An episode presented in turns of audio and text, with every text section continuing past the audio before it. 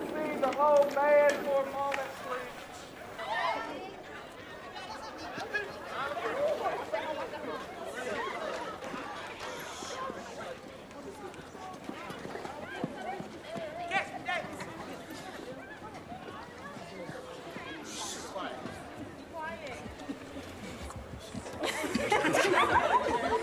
All right. Upon a discussion I had with our president and Mister David Chappelle, the performances on Saturday have been canceled. Are you serious? I'm serious. However, there has been a change in plans. We will be traveling to New York.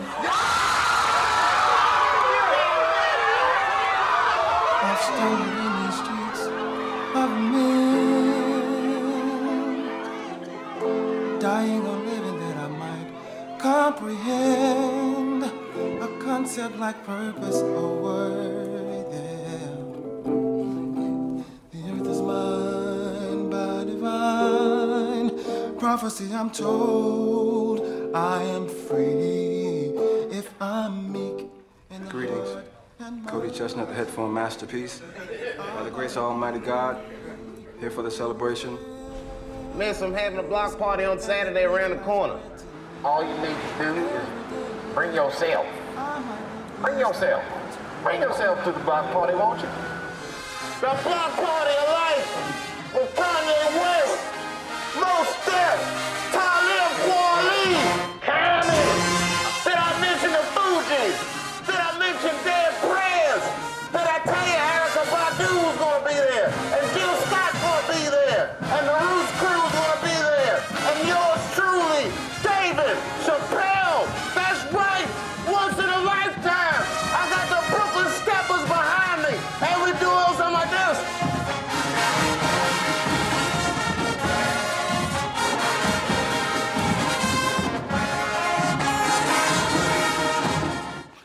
Well, good morning, everybody, and welcome to Hope. Uh, my name is Scott Raines. I'm one of the pastors here. So glad you've joined us for worship today. I'll just let you know up front, I am not much of a concert goer. I'm pretty sure the last concert I went to was at the Iowa State Fair. It was Pat Benatar and R E O Speedwagon. And I mean, it doesn't get a whole lot better than that. The real reason you go to a concert like that, though, is for the theology of the lyrics, right? That's supposed to be funny. Nobody laughs when I say that. Anyway, I'll, I'll rewrite it next. Anyway, uh, this song, Keep On Loving You by Ario, here's the lyrics. And I meant every word I said. When I said that I loved you, I meant that I loved you forever. That sounds like God, doesn't it? God in the person of Jesus Christ has spoken. God has said something. God has said, I love you, I love this world. And I mean what I say. When I say I love you, I'm going to love you forever. I'm going to love you for eternity. Go ahead and turn to somebody close and you just tell them, God loves you. Eli, God loves you. God loves you. I, I don't know about you. I, I think a lot of times this is difficult for us to actually believe and, and to remember and to trust. I mean, do you wake up every morning just like, oh yeah, another day where I am so assured of God's love for me? He, here's how Paul talks about God's love in Romans six twenty-three. It's on the screen. Read it out loud with me. The wages of sin is death, but the free gift of God is eternal life through Christ Jesus our Lord. How do you feel about free gifts? I think most of us would like that, but at the same time, we've sort of been trained throughout our life to be a little skeptical of free gifts. Make sure you read the fine print. There's always a catch. And so when it comes to the free gift of eternal life, because of God's love and because of God's grace, there's something inside us that's just like, I don't know, seems a little too easy. Uh, the clip we watched at the beginning of the message is from a movie called Dave Chappelle's Block Party. Uh, I'm sure you've all seen it. fifteen years ago, uh, this comedian had an idea of throwing a party in a rundown neighborhood of Brooklyn, New York. He invites a bunch of his friends who just happen to be hip-hop stars to throw a free concert, and he goes up and down the streets of Brooklyn with a megaphone just inviting people to the party. Get yourself to the party, right? Get yourself to the party. Very theological idea there as well. I mean, Jesus on uh, on the scene trying to help people understand something we can't really understand. who God is, God's, God's love for us, what God's desire is for our life. And Jesus would tell stories to try to help us get it. And a couple of the stories Jesus tells, remember, God is like someone who's wanting to throw this massive party and just wants to invite everyone, goes out into the streets just inviting everyone to get yourself to the party. I think most of us, that's not our one of our primary images of who God is, that God is throwing a party and we are invited. Now, you might say, if Dave Chappelle invited you to his block party that he's hosting, and it's going to have a bunch of hip-hop music at it, you might be like, no thanks, I'm not really that kind of a concert person. But the party God is throwing, everyone's going to want to be there. Everyone's going to want to be there. And not just because of fear of what's going to happen to us if we're not at God's party, but because God's party is a gift. He has this life for us of joy and peace and hope and love, and you are invited. Get yourself to the party. And throughout the month of August, we've been working our way through the Old Testament book of Isaiah. Isaiah is a prophet seven hundred years before Jesus, pointing people to the coming of the Messiah, pointing people to Jesus.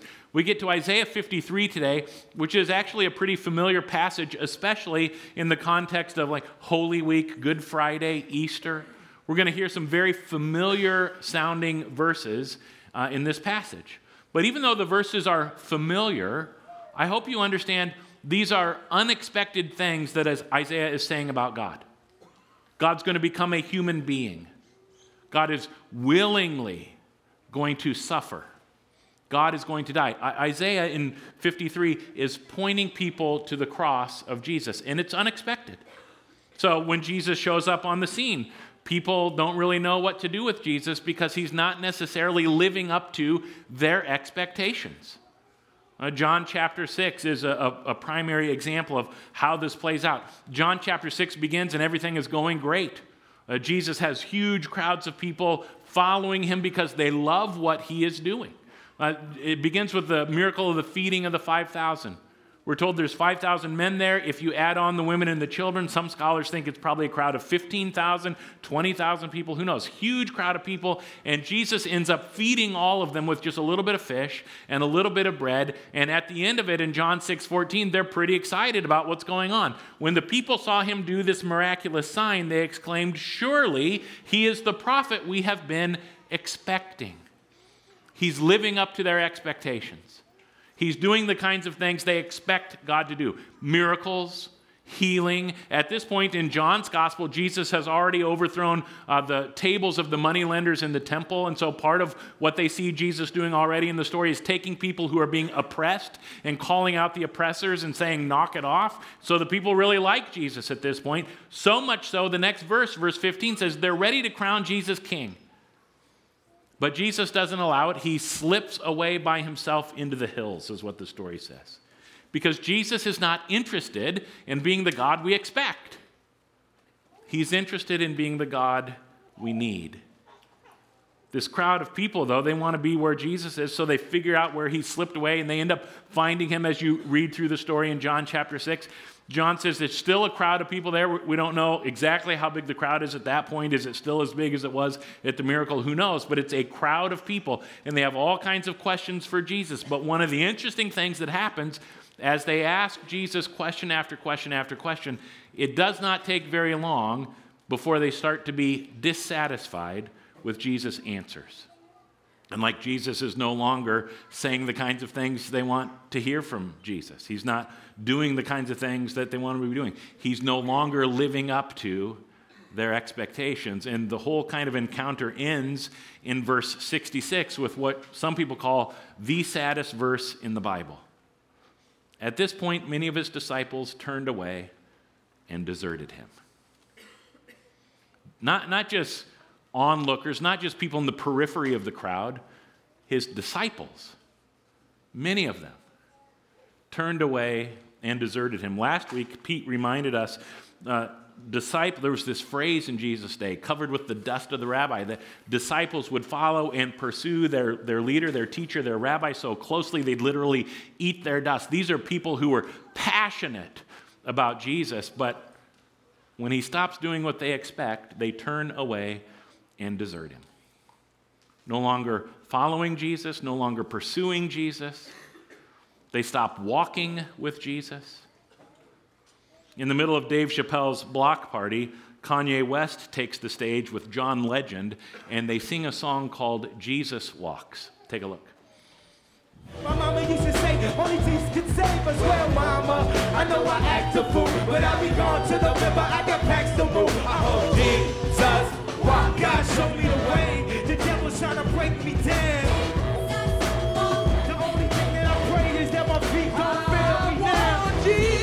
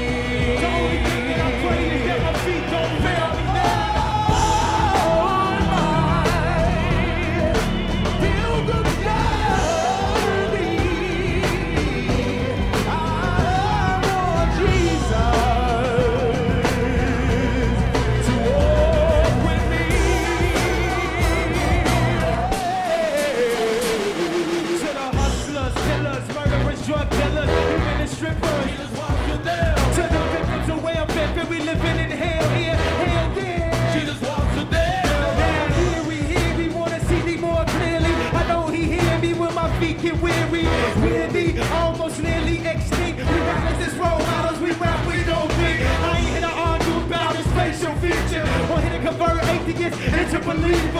I'm just trying to say the way school needs teachers, the way Catholic needed readers, and the way I need Jesus. Now I realize, I realize we don't need the subtitles because you already know the lyrics of that one. And actually, the worship team's going to lead us in that song for our closing song in a little bit. Ah, uh, they're right though, right? Uh, Jesus, we all need Jesus to walk with us, and then life happens. And things happen that we don't understand, that, that we don't particularly like, that are confusing, hurts happen. Jesus isn't doing what we expect Jesus to do, and it's easy for us to stop walking with Jesus.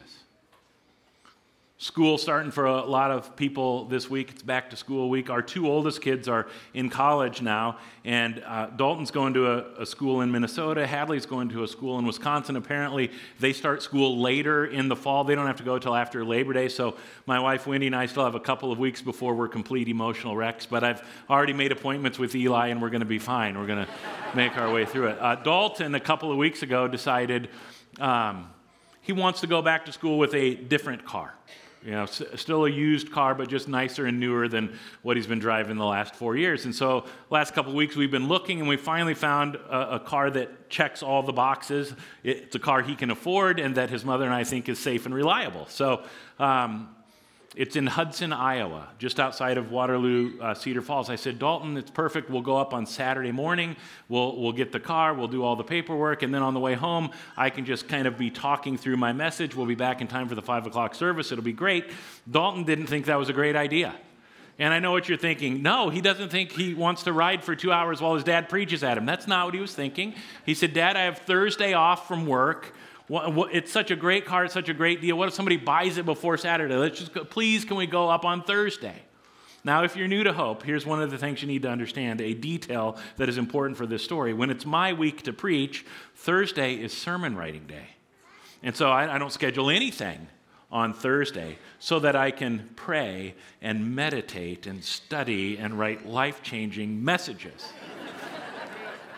And then go to confession for my pride, right? Um, But because he's my son, my oldest son whom I love, I said, I'll sacrifice sermon writing day. If we leave early enough, maybe we can get back by noon and I'll still have time to work on a sermon. We get up there, and I don't know when the last time you had to buy a car was.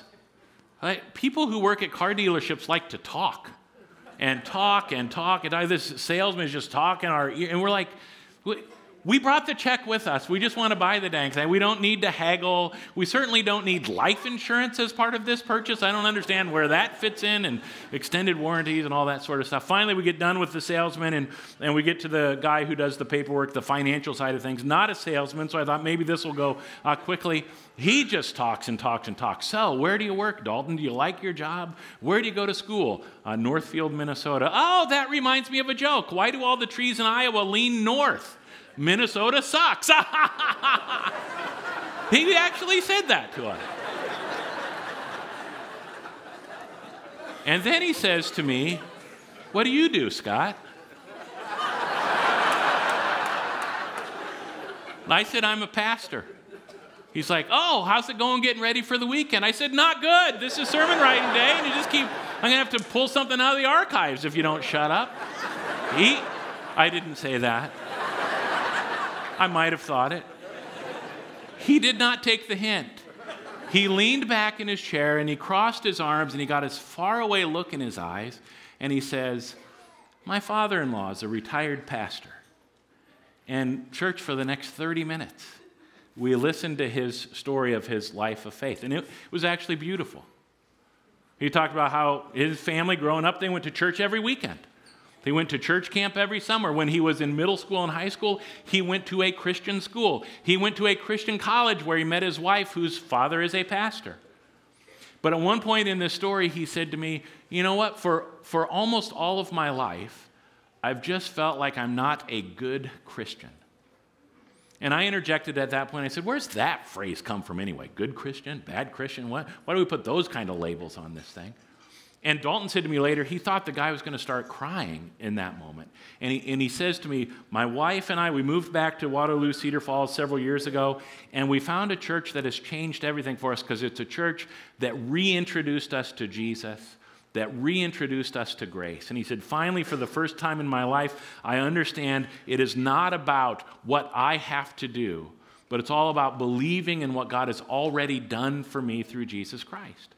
And I looked at that car dealership employee in the eye and I said, I think God is writing my sermon for me right now as we're having this conversation.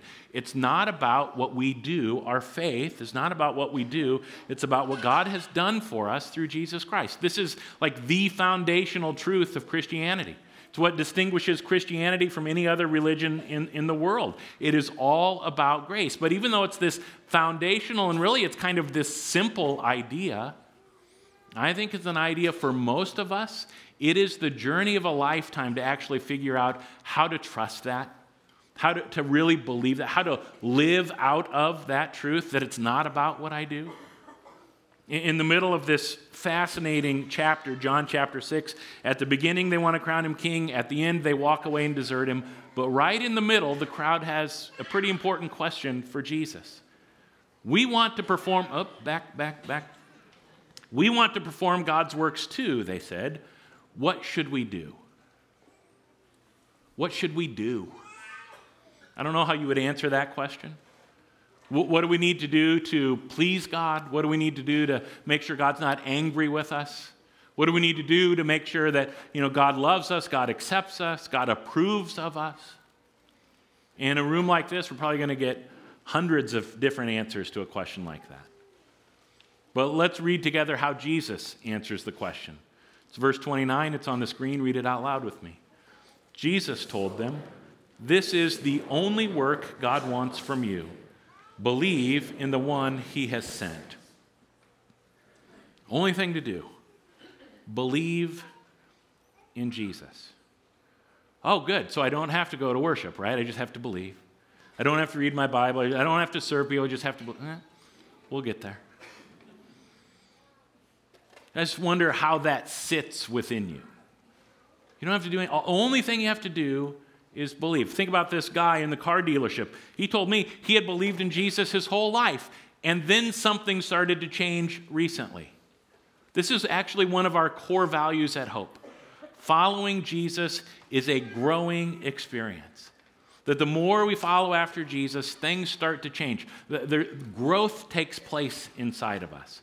It's not like this guy wasn't a Christian before, and now all of a sudden he's a Christian. It's not like he was following the wrong Jesus before, now all of a sudden he's following the right Jesus. No, he's just growing.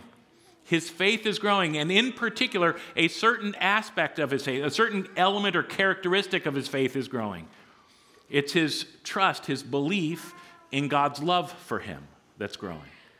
Here's the way the Apostle Paul tries to describe it in Ephesians chapter three. Uh, if you are like that guy and you've been believing in Jesus for years and years and years, as I read through this, see if it rings true for your life and for your experience. If you're not sure what you think about Jesus, if you're still kind of exploring, still kind of questioning and, and wondering, as I read through this, see if it feels like good news to you. How does God's love grow in us? Ephesians three, starting in verse fourteen. When I think of all this, Paul writes, I fall to my knees and pray to the Father, the creator of everything in heaven and on earth. I pray that from his glorious, unlimited resources, just think about that. The, the God who is the creator of all things in heaven and on earth has glorious, unlimited resources. I pray that he will use those resources to empower you with inner strength through his Spirit. So this is the idea. Once we understand God's love for us, then things start to flow out of it. There's still plenty to do, but we do it flowing out of this knowledge and awareness of God's love. The Holy Spirit is what fuels us. It's not our own efforts. And Christ will make his home in your heart as you trust him. Your roots will grow down into God's love and keep you strong. And may you have the power to understand, as all God's people should, how wide, how long, how high, and how deep his love is. May you experience the love of Christ, though it is too great to fully understand. Then you will be made complete with all the fullness of life and power that comes from God. All you, the only work you have to do, Jesus says, is believe in me. Because when you believe in me, God's going to empower you to do really good things, but it's not going to be work. It's going to be flowing out of a life of love, a life of the Spirit. Believing in Jesus means believing in God's love for you, a love that's too great for you to fully understand, but a love you can understand more and experience more tomorrow than you do today. Now, let me stop there and just say a word about who we are. And I don't mean who we are as Lutheran Church of Hope. I mean who we are as people who find ourselves living in central Iowa, living in, in this particular part of the world. And I'm, I'm speaking in broad generality, so maybe you'll say, oh, he's not talking about me, and, and that's fine, that's great. Denial is not just a river in Egypt. But this is who we are. We're doers, we're achievers, we're performers. We love to start things, to build things. At the end of the day, we like to look back at everything we have accomplished. And there's something that's really, really, really, really good about that, actually, that, that God uses this. God leverages this for the sake of God's work in the world. Two weeks ago, Pastor, Line, Pastor Caroline was talking to us about the prophetic vision that you see from the Old Testament prophets, that you see from Jesus, who is prophet, priest, and king, this call to the more we live this life of faith, how we start to live is a life where we act justly and love mercy and walk humbly with our God. And as we do that, it actually makes this world a better place to live. Now, last week, Pete, our director of youth and family ministry, was saying, again, the, this prophetic vision that we read about in the Old Testament and that is fulfilled in Jesus, it's how do we embrace things that we don't know, that we don't understand, in order to advance the kingdom of God, in order to grow, in order to move forward. And, and I see God doing that through the ministry of Lutheran Church of Hope. All of our campuses, God's making this a better place to live, a better community, better marriages, better families, better schools. It's really good to be doers and achievers and performers, but like anything, our greatest strength can also be our greatest weakness. And particularly when it comes to faith, if we continue, because it works in pretty much every area of our life, to do and to perform and to achieve, it works for us, but it doesn't work when it comes to faith. And so the dark side, the shadow side of that, where it becomes a weakness, it can be summarized in this one word: earning. Earning, that we do, we do, we do in order to somehow earn the approval and the acceptance of the people in our lives who matter the most. Think about kids going back to school this week. How, how much worry and stress so many of them have because what do I have to do? How hard am I going to have to work to get the approval and acceptance of my peers, my classmates, my teachers, my coaches, my parents? Heard about a ninth grade girl.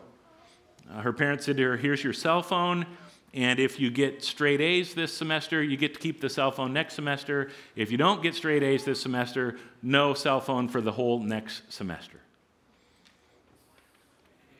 I, there's nothing wrong with challenging kids to do the best they can do at school.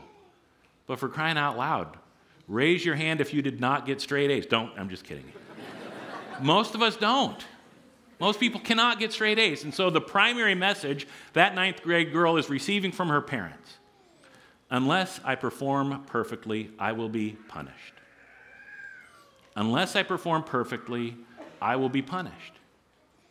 And I think in the deep places of our hearts that most of the time we work so hard so that we don't have to actually pay attention to, most of us have a similar motivation or a similar fear. If I don't perform perfectly, I will be punished. As a parent, as an employee, as a Christian. When, when we're doers and achievers and performers, when it comes to faith, it's so easy to think, I can do something to somehow earn God's love and approval and acceptance, and I can do something to earn grace. Now, several years ago, there was a story of a C E O of a Fortune five hundred company out for a drive with his wife, and they were running low on fuel, so they pull into a gas station to fill up. He goes inside to get a drink and a snack, and he comes back out, and he sees his wife engaged in a conversation with one of the employees at that gas station. It turned out they had gone to high school together. They had even dated for a while in high school. Conversation ends, and the C E O and his wife get in the car, and they drive away, and silence for the first couple of miles, but you can tell the husband's feeling pretty good about himself. And finally, he breaks the silence by saying to his wife, I bet I know what you're thinking. You're thinking, you're sure glad you married me, a C E O, and not that guy who's working as a gas station. And she looked at him with kind of a confused look on her face. She goes, no, that's not what I was thinking at all. I was thinking if I had married him, he'd be C E O of a Fortune five hundred company, and you'd be working at a gas station. And we all have a little bit of that C E O in us, don't we? We, we want the pride of being self-made people. It was all me. It was all my work. It was all my effort, my skill, my planning. And put it in the context of faith. We want grace the old-fashioned way. We want to earn it. Isaiah fifty-three shows us the futility of that way of thinking. Here's verse six. All of us like sheep have strayed away. We've left God's paths to follow our own. Isaiah is saying, we're those people in John chapter six, that when Jesus stops living up to our expectation, when he stops doing what we expect him to do and, and saying the things we expect him to say, we stop following him. We leave God's path and we go down our own path. And because we're so good, so skilled, so talented, it actually works for a while. But eventually the crash comes. And eventually we, we realize we actually don't have what it takes to get through life on our own strength. Our path is the path of earning. God's path is the path of grace. I was talking to a guy in our church who's going through a rough stretch. Earlier this week I was talking to him and I said, well, like, how are you doing? And his response I thought was so good, so interesting. He said, I just feel beat up.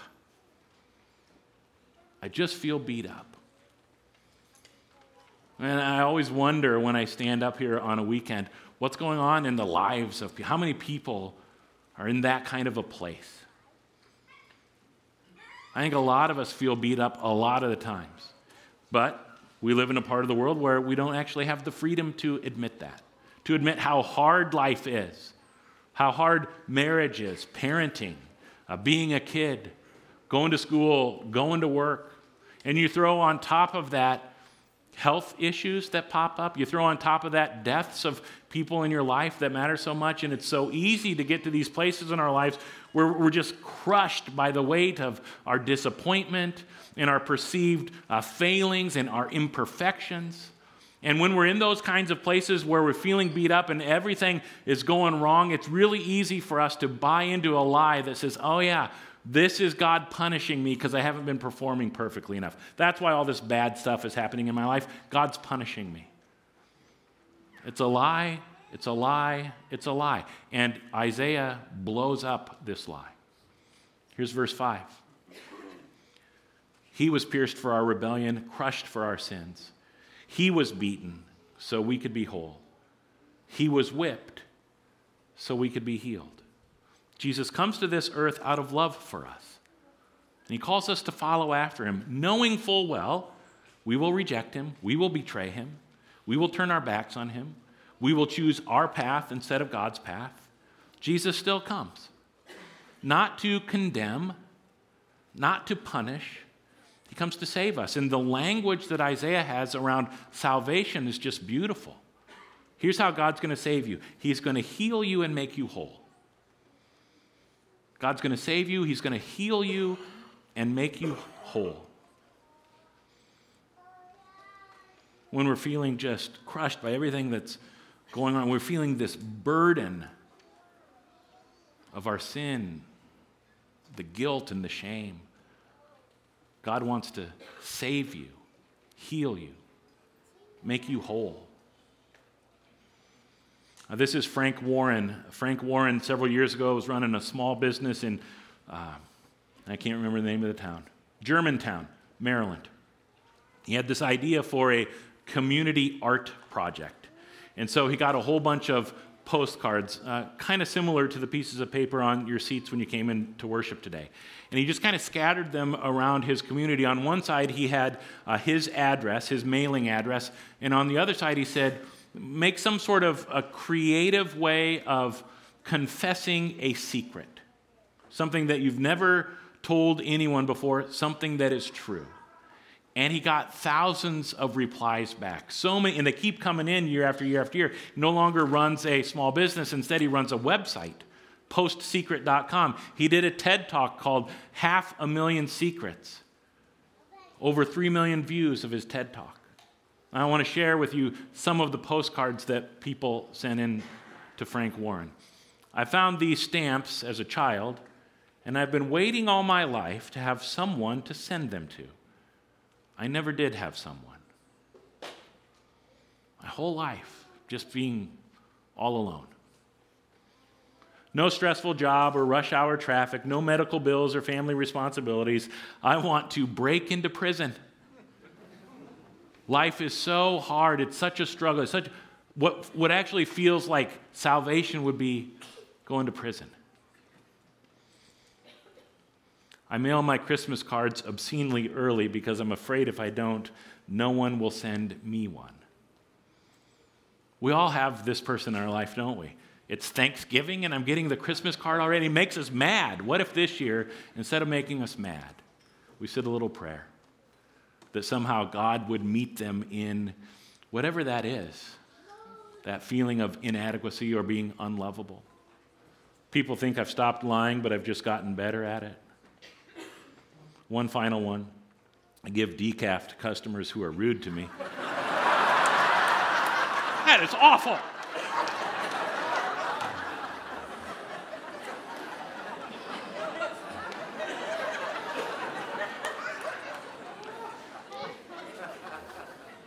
So we want to give you some time to think about what, what's that secret shame, that hidden guilt in your life. And you can write it down today if you want to. We've got a wheelbarrow, actually, at the foot of the cross. If you want to throw something in there and trust that God can take your sin and forgive it and give you grace, you're free to do that. If you want to take it home and think about it for a while, you sure can do that as well. I want to show you one more clip from this movie, Dave Chappelle's Block Party. He throws the block party in Brooklyn, New York, but early on, he goes back home uh, where he grew up in Dayton, Ohio.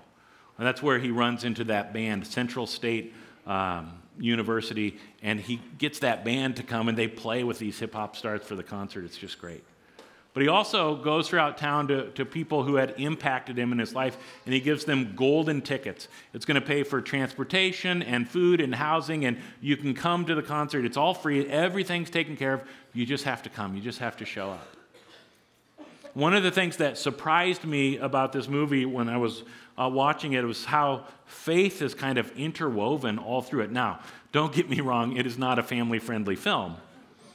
Uh, have you seen the T-shirt, I love Jesus, but I cuss a little? Yeah. Um, not a family-friendly film, but faith is faith is at the heart of this event. They gather all the musicians and artists together before the concert, and they pray, and they ask God to do something good and important through what they're about to do. And at one point in the film, he actually interviews this really interesting couple who lives on the block where the block party is happening.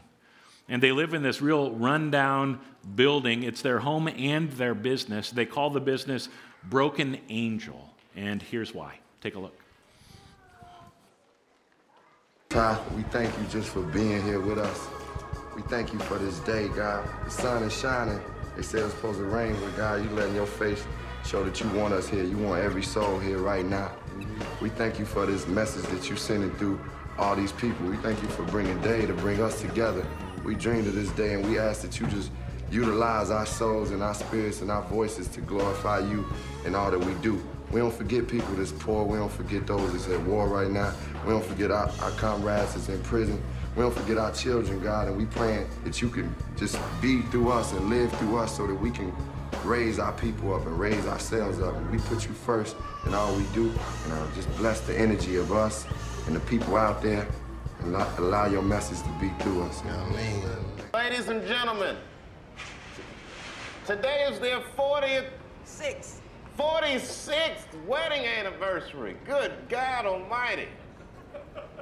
Thank you. Hold your applause to the end. We took a trip on the Staten Island Ferry, a little ocean voyage okay. on the Staten Island, to Staten Island. All right. And as we walked in the streets of Staten Island, what did we discover in the gutter but an angel broken in seven pieces? When we both discovered this, I turned to him, who was not my husband at the time, and I said, "It's an omen.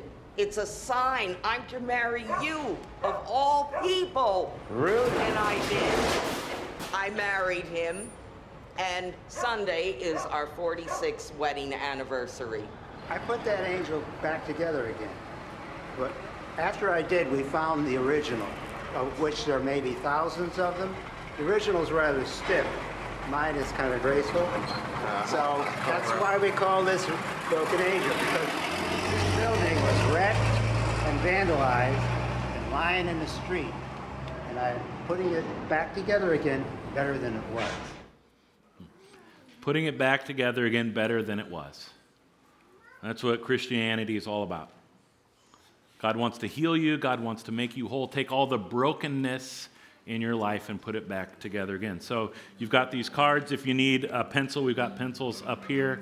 I just want to give you freedom to let God minister to you in this time. The worship team's going to be singing a song. If you want, you can stand and sing along, or you can sit and think, or be angry, or whatever you need to do. Let God meet you in this moment and provide some healing in your life.